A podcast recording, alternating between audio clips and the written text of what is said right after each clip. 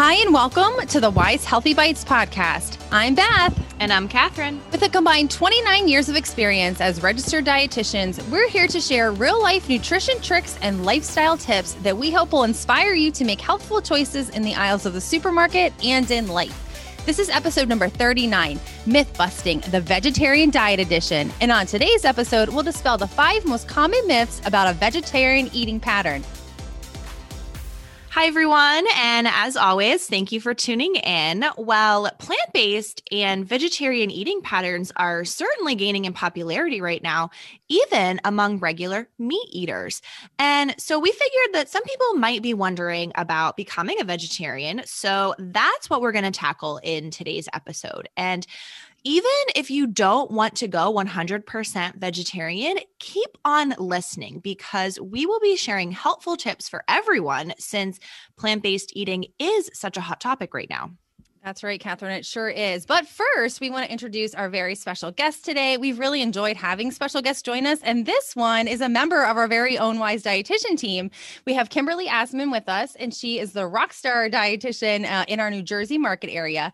Kimberly is also our resident vegetarian expert. And we're so excited to have her on with us today to really share some pers- perspectives as well as some of her just like everyday approaches to vegetarian eating.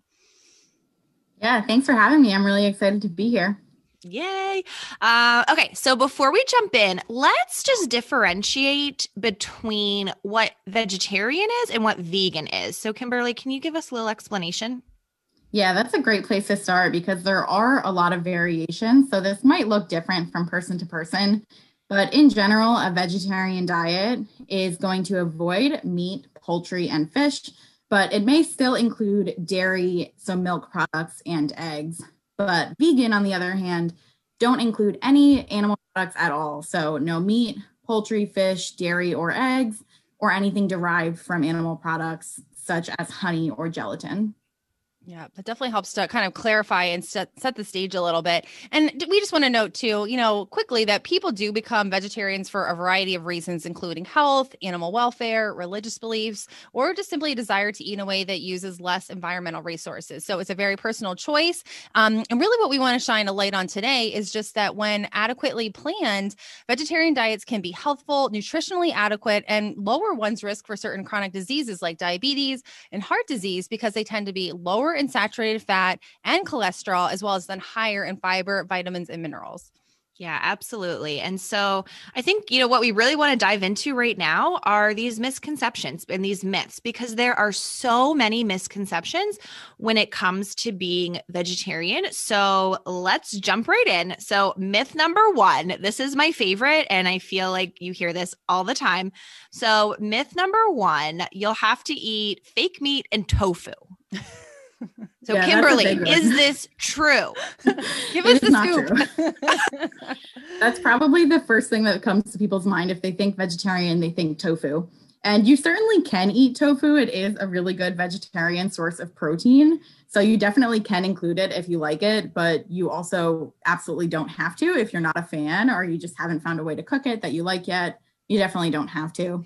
And then, as for any kind of like fake meat or meat substitutes, there are so many products out there now. Things like veggie burgers or crumbles or veggie chicken nuggets that try to imitate like the flavor and texture of meat. You can include those. They can be like a really good transition food if you don't know where to start and you're just looking for flavors that you're familiar with. So you absolutely can. But you know, long term, they can be high in sodium, maybe a little bit lower in protein. So you just might want to take a closer look at the nutrition eventually. Um, and you definitely don't have to include them if you don't like them. There are a lot of other plant based proteins that you can eat instead. That's very yeah, good. And I will say, I'm not a vegetarian, but I do like tofu. It's just all about cooking it right. I like to put that little disclaimer out there because I feel like people really knock on tofu, but I they, like it. They sure do. I agree. I found one way that I like to cook it and I get it very crunchy and really good. And that's I'll eat it then. nice. Okay, wait. Tell me what that is. I need to know. you put a little cornstarch on it. You start with like extra firm tofu. You put a little cornstarch. I follow recipes for this.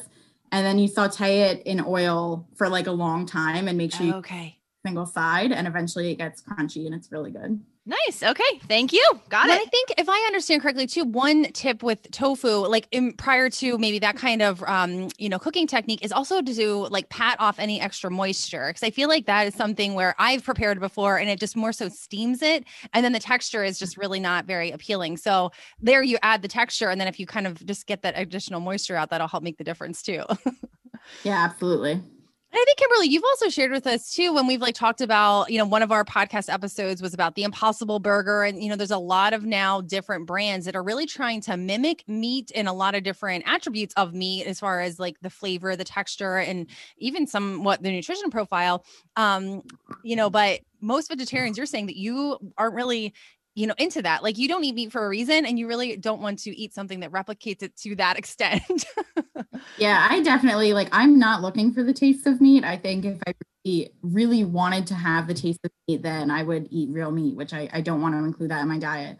Um, but I, I definitely know people that they work really well for. Um, and if you're trying to make like a lot of times a more complicated vegetarian or vegan recipe that's replicating some kind of meat, then you might use them a little bit more. But Mhm. yeah, I'm not a big fan. Yeah, yeah. Um, and that kind of leads perfectly then into our a myth number two, um, which is all around protein. Um, so myth number two is that you can't get enough protein from plants. And what do you say This about that? the biggest one. No, whenever anyone is vegetarian, vegan, the first thing anyone in the world will say is, Where do you get your protein from? And the answer is everywhere. There are so many plant based sources of protein. So there are things like beans, lentils, soy, whole grains, to name a few, but there are really so many more. And to give you an idea of how much protein some of these sources have, something like beans, so black beans, for example, in just a half cup, you're going to get eight grams of protein, and you might be eating more than a half cup. And that's pretty comparable to like a chickpea or a kidney bean. They're all really good sources of protein. And then something else that you can grab some protein in is oatmeal. So one cup of oatmeal actually has six grams of protein, which I think is a great fact because whole grains can have some protein in it. So that's a good example of even though you might be looking at it as your starch or the carb of the meal, you can get a little bit of protein there too. And then you can also get seven grams of protein in one cup of soy milk. So if you are looking for like a plant based milk alternative, soy milk is going to be the closest nutritionally to cow's milk generally. So you can get a lot of protein there. And then nuts and seeds are just great sources and nut butter. So in two tablespoons of peanut butter or in a quarter cup of almonds, you're going to get eight grams of protein in addition to, you know, all the other nutritious benefits. And then if someone is including eggs and dairy products in their diet, then in one egg, you can get six grams of protein, or in two thirds of a cup of Greek yogurt, you can get about 11 grams of protein. So if you are still including dairy foods, it's a really easy way to get a lot of protein in. Yeah, I bet our listeners are like, wow, I never would have like realize how quickly it can all add up when you mentioned all of those. And I'm so glad you really drew attention to the whole grains piece. For one, we talk about that in so many different ways and promote whole grains for so many different reasons. But this is just yet another one so that if you are following a vegetarian diet, again, one that's adequately balanced and, you know, really focused on those good foods, I mean, you're getting so much good nutrition, you know, from making that whole grain switch from like the refined, you know, white flours and so forth, which we'll get into that as another myth um, in just a few moments too, as well. But great examples there. Um, and just listeners for reference, I think it's always good to have kind of like a benchmark for protein needs. So women kind of on average need around 46 grams of protein per day and men around 56 grams of protein per day. And again, there's like variations here based on age, activity level, you know, health conditions, so so many things. So this is just kind of a, a loose range here. Um, so you can really see again to that point of how quickly the plant-based sources can add up to what you know that daily total is. So just even to quickly quantify um, some of the examples Kimberly shared, uh, you know, having oatmeal for breakfast with some peanut butter and almonds on top, that equals 22 grams, and that's just breakfast. So you can see you know, as a woman, if you're striving for 46 grams of protein per day, I mean, you're there in, you know, practically after just eating breakfast. And then if you plan well throughout the rest of the day, you'll have no issues there. So myth busted. I was just going to say the same thing. I'm so glad we busted that one because I feel like that is, like Kimberly said, such a popular one. Like, I'm a vegetarian. Well, how do you get your protein? So, there are plenty of ways. All right. So, myth number three. I also love this one. I mean, I mm-hmm. love them all. So, myth number three a vegetarian diet is automatically healthy for you. What do you think about that this one? Is, This is a good one. And I think you could kind of say the same thing about a lot of different diets. They might be the implication is that just anything that falls under that diet is good for you, you know, insert diet. But for vegetarian specifically, I mean, there are so many foods that are vegetarian naturally just because they don't include meat, but it definitely doesn't automatically mean the food is nutrient dense or really healthful.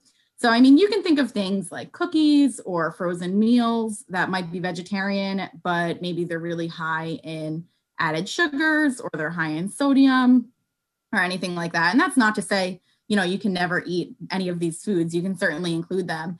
But if you are looking for more nutritious options, you know, just being vegetarian isn't enough.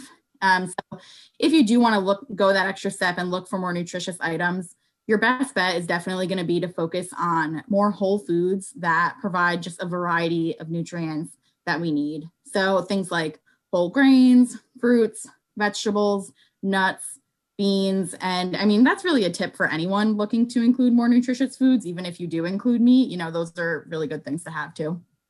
Absolutely. That's, yeah, that's absolutely right. That those are all of the things that we would recommend to anybody to include more of in their diet to get more of those essential nutrients and the healthy fats and the fiber and everything. So, yeah, awesome and just you know ultimately to feel your best you know right? That's what we talk about with regards to food choices you know what really does fuel you well and make you feel you know kind of at top at the top of your game. And it's like you honestly both just read my mind right there. You can tell that we're in sync and we work so closely to share these messages.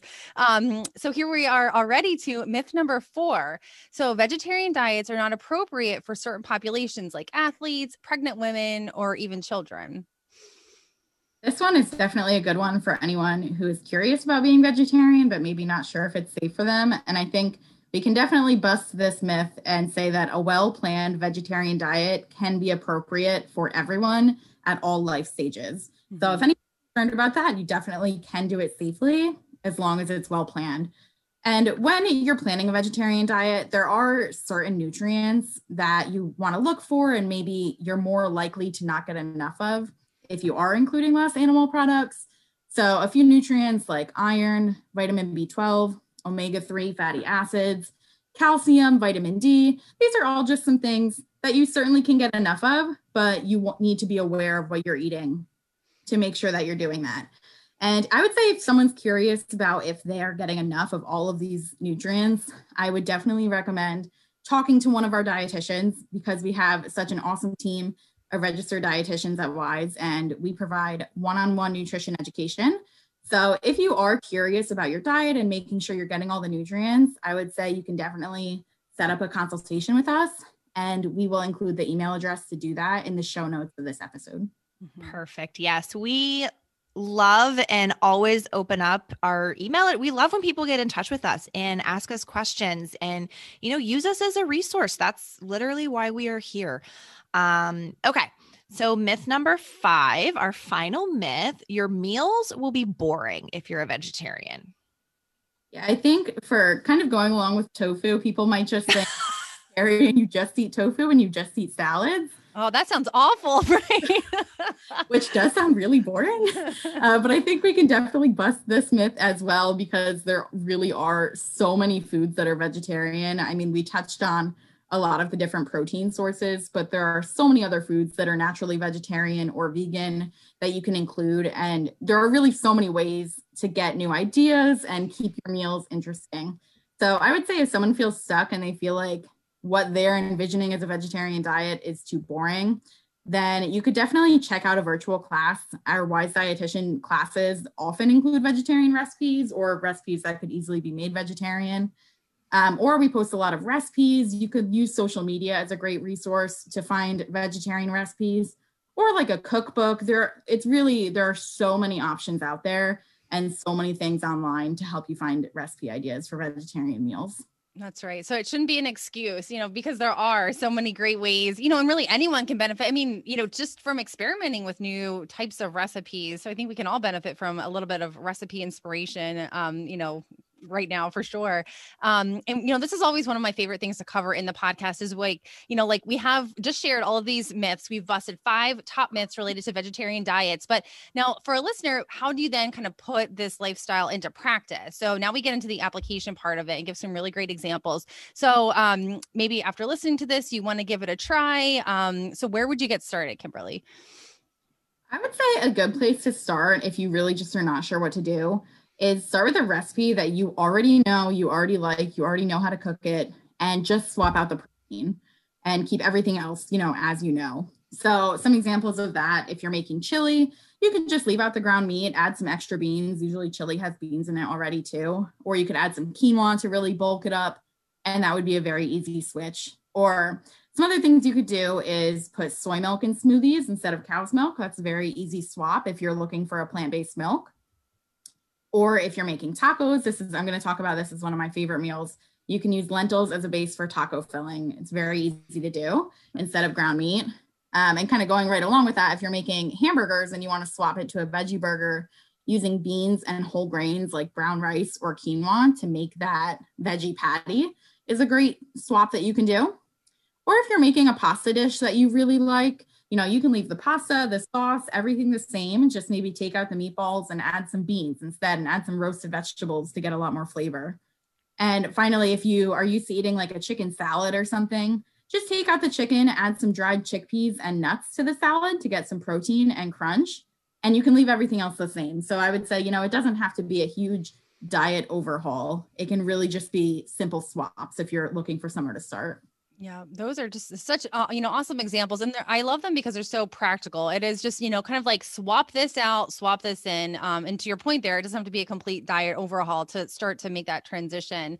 Um, you know, and speaking of the transition, if you start to maybe explore and experiment with some of the different protein, um, I'm sorry, like plant-based protein alternatives that you would find like in our stores, for example, in the produce department, frozen foods department. I mean, now even some like within the fresh meats department. Um, you really do want to make sure that you're doing some label reading. Sometimes those foods um, are much higher in sodium. Um, so making sure that the sodium is in, you know, within like a reasonable range for what your lifestyle calls for and making sure that it has some protein in it as well, which that's kind of, it seems like an obvious, but, you know, so it sounds like some of those options may not really be a great source of protein. Is that what you would say, uh, Kimberly? Yeah, definitely. I mean, you can find a veggie burger that is really just only made of grains as mm-hmm. a base not have any of those beans in there, for example. Um, so that would be one place where it's just not guaranteed. And you kind of would assume it would be because they are trying to replicate meat. But I think a lot of times it might be more focused on replicating the taste and the texture and things like that, not just the nutrition. Mm-hmm.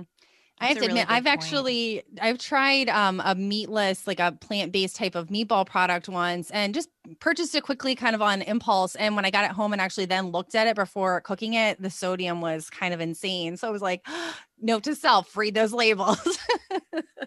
yep, we would we always recommend label reading. So, um, I think something I would do is try to find a friend who is already eating a vegetarian lifestyle and see if they could give me some ideas, or even find a friend who's interested in it, and then maybe you two can try it together. I mean, everything's better when you have a friend doing it with you. So, mm-hmm. um, and I also think something else is to not try to do it all overnight. I think that would be very overwhelming.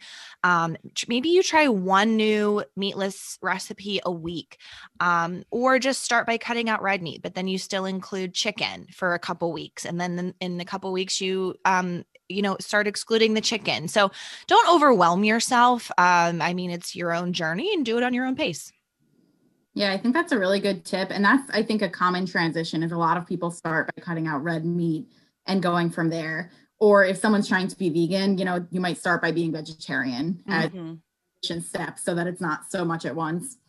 And i think something else you can do is just look for restaurants that you know you already like and have some good vegetarian options so that you are prepared if you want to eat out you know where to go or if you want to order food. And that's really it's very doable. Most restaurants nowadays have at least one option but if you're looking for somewhere with, you know, more than just one option, um, I tend to find that Italian or Mexican restaurants just have a lot of foods that are naturally vegetarian. You know, Italian has a lot of pasta, Mexican uses a lot of beans and things like that.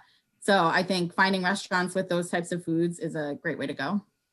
Yeah, that's and then maybe you can take that as inspiration to make those meals at home for yourself after you give them a try at the mm-hmm. restaurant. So that's a great idea.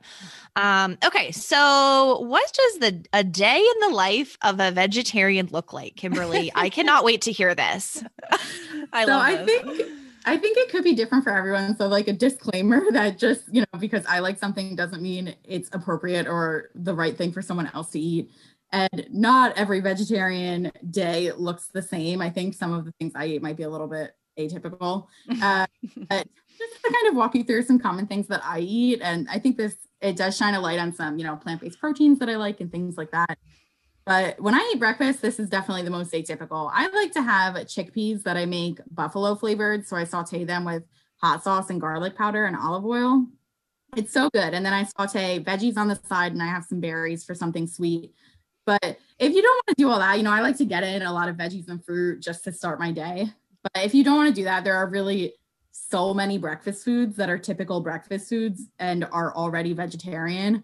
Mm-hmm. So things like oatmeal or cereal or pancakes, the list goes on, or eggs or yogurt are all vegetarian breakfast options as well. But I have to say the buffalo flavored chickpeas, sorry, sound really delicious to me, but I don't think I could do it for breakfast. I'm gonna have to push that to lunch or dinner. yeah, I think that's more normal. I don't know. I've just started the habit and I can't stop. I go chickpeas, but they're so good.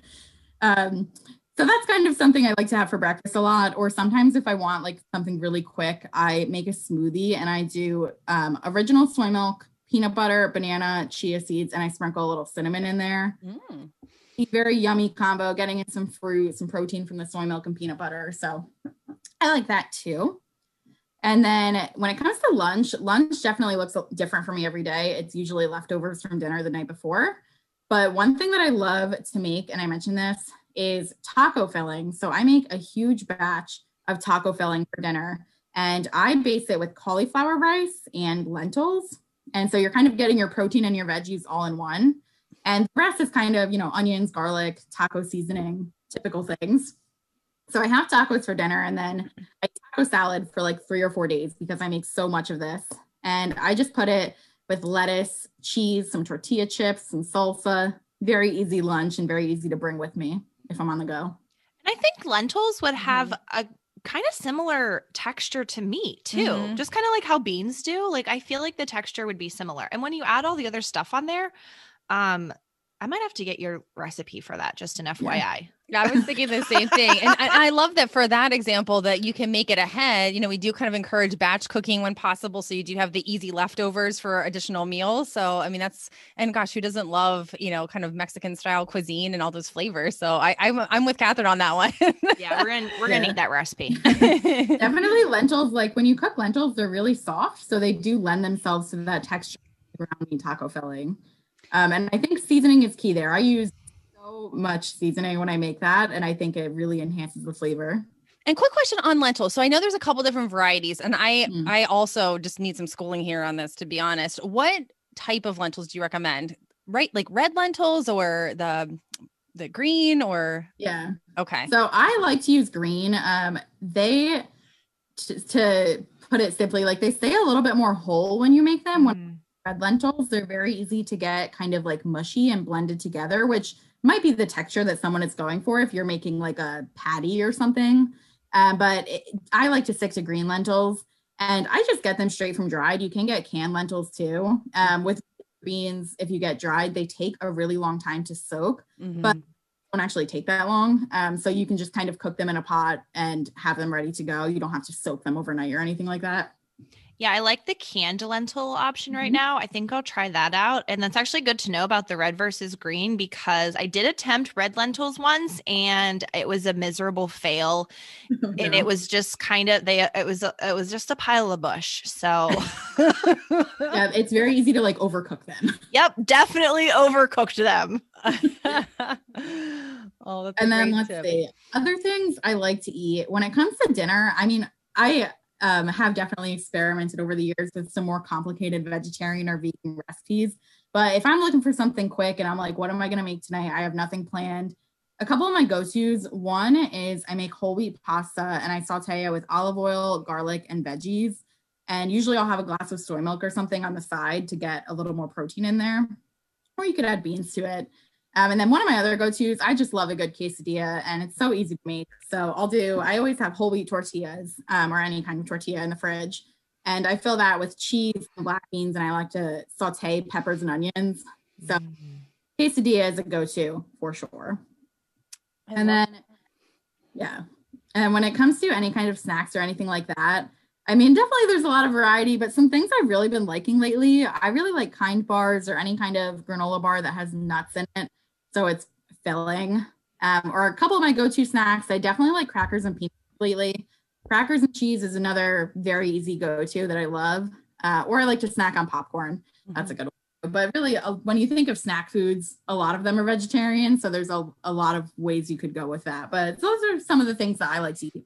Yeah, I'm going to be honest. Okay, you've inspired me. Like now I'm hungry for every single thing that you just mentioned. So there you go. I'm gonna be adding it into the rotation. well, and I think you just have done a really awesome job at showcasing like just the amount of variety you can easily include into your diet. So, you know, we know that was a myth that we kind of busted there, you know, that it's it's lacking in variety, but I mean there's a lot of different ways right there you could take your your day-to-day kind of eating. And I think when you are honest with yourself, don't we all kind of eat similar things every day anyway? Like we all kind yep. of have our go-to, you know, meals and snacks and things. So, um I think that's great. And actually, we'll have to share some different recipes, you know, with within the show notes because we do have some mm-hmm. really great vegetarian, mm-hmm. you know, options for sure to help you get started. Um, you know, with the addition of Kimberly's inspiration here too. Um, so now, what would you say are kind of your top five kitchen staples? Like, what are things you would always have on hand for some of these quick, you know, easy recipes? And I'm already thinking of some that you will probably mention.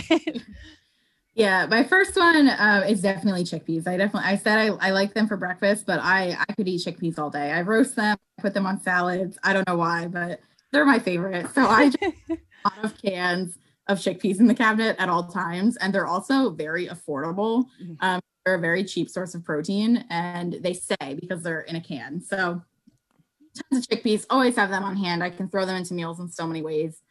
Uh, and then something else I mentioned, I like this for smoothies, but I always like to have original soy milk in the fridge um, just because I am looking for a plant based milk. I have cow's milk too. But I like original soy milk um, and one that's not flavored or sweetened because I find that's a really good replacement for cow's milk in most things. If it doesn't have any flavorings or anything, you know, it's not going to alter that. Uh, but original soy milk, I make a lot of smoothies. I use it for baking, things like that. I like to have that on hand. And then the third thing I like to have is extra virgin olive oil. Um, and that's, I just love the taste. I cook pretty much everything in olive oil every day. I, I really like the flavor of it. And I find if you're looking to add more vegetables into your diet, whether you know you're vegetarian or you just want to go more plant-based or whatever it is, olive oil adds a great flavor to vegetables. I think it really helps me enjoy them more. So like sauteed or roasted in olive oil. I always have that on hand for sure. And then two more things. I like to have frozen vegetables on hand. You know, I've mentioned vegetables a lot. I try to eat a lot of them. And sometimes I'll run out or they go bad. I just like to have one or two bags of frozen vegetables in the freezer at all times. Uh, very easy to kind of throw into a vegetarian or vegan meal when you have that there. And then the last thing, I always like to have whole wheat pasta in the pantry just because, you know, it has some fiber, it has a little bit of protein, and I just really enjoy the flavor of it. And that I mentioned for my quick dinner, whole wheat pasta is, is my go-to. If I don't have a recipe planned, then I like to use that in my meals. So that's something I always recommend having.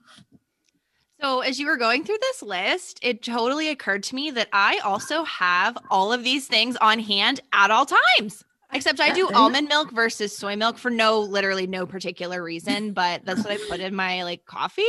Yeah. It just really made me laugh when you said that. I was like, oh my gosh, I always have this too. I was gonna say this exact same thing. I do not have the soy milk on hand, but um, yeah. every other ingredient there that you just noted, and for all basically the same reason. it's like they're yeah, there. exactly.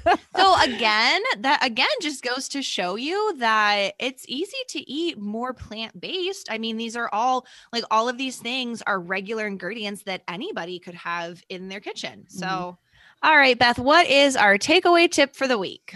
Yeah, you know, I I think Kimberly has given us such awesome inspiration and just some really approachable strategies to transition to a vegetarian way of eating and a very nutritious approach. Um, you know, so I think if anyone is interested, I would just recommend maybe starting with that one meal, give it a try with some of Kimberly's recommendations. We'll share some recipe ideas in our show notes uh, and just see what happens. I think nothing can be um, a negative that would come out of this. You might just explore a new way of eating and, you know, reap some really great benefits from that.